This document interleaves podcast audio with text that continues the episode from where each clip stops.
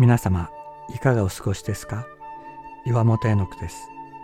今日も366日元気が出る聖書の言葉から聖書のメッセージをお届けします。9月11日雨は必ず降る。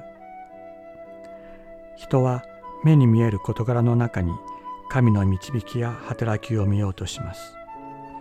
ですから目に見える状況が悪かったり苦しみが続くと神の愛がわからなくなったり神を否定したくなる思いが内側から湧き上がってきたりします。そんな私たちに聖書は語りかけます。雲が雨で満ちるとそれは地上に降り注ぐ。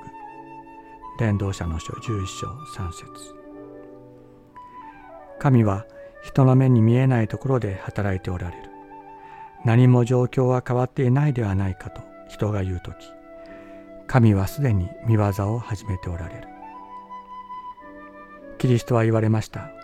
御心が天で行われるように地でも行ってくださいと祈れと。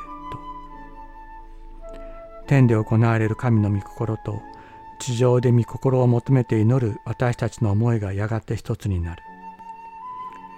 雲に雨が満ちるように神の恵みが雨のように降り注ぐ。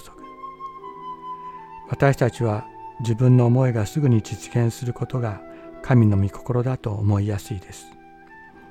しかし神はあえて私たちが待たなければならない状況をお与えになる。それは私たちが自分の思いの実現を求めず神の身思いの実現を求めるものとなるためです。雲が雨で満ちるまで私たちの心も整えられていく。神の御心を求めるものへと変えられていくのです。雨は必ず降ります。雲が雨で満ちるとそれは地上に降り注ぐ。伝道者の書11章3節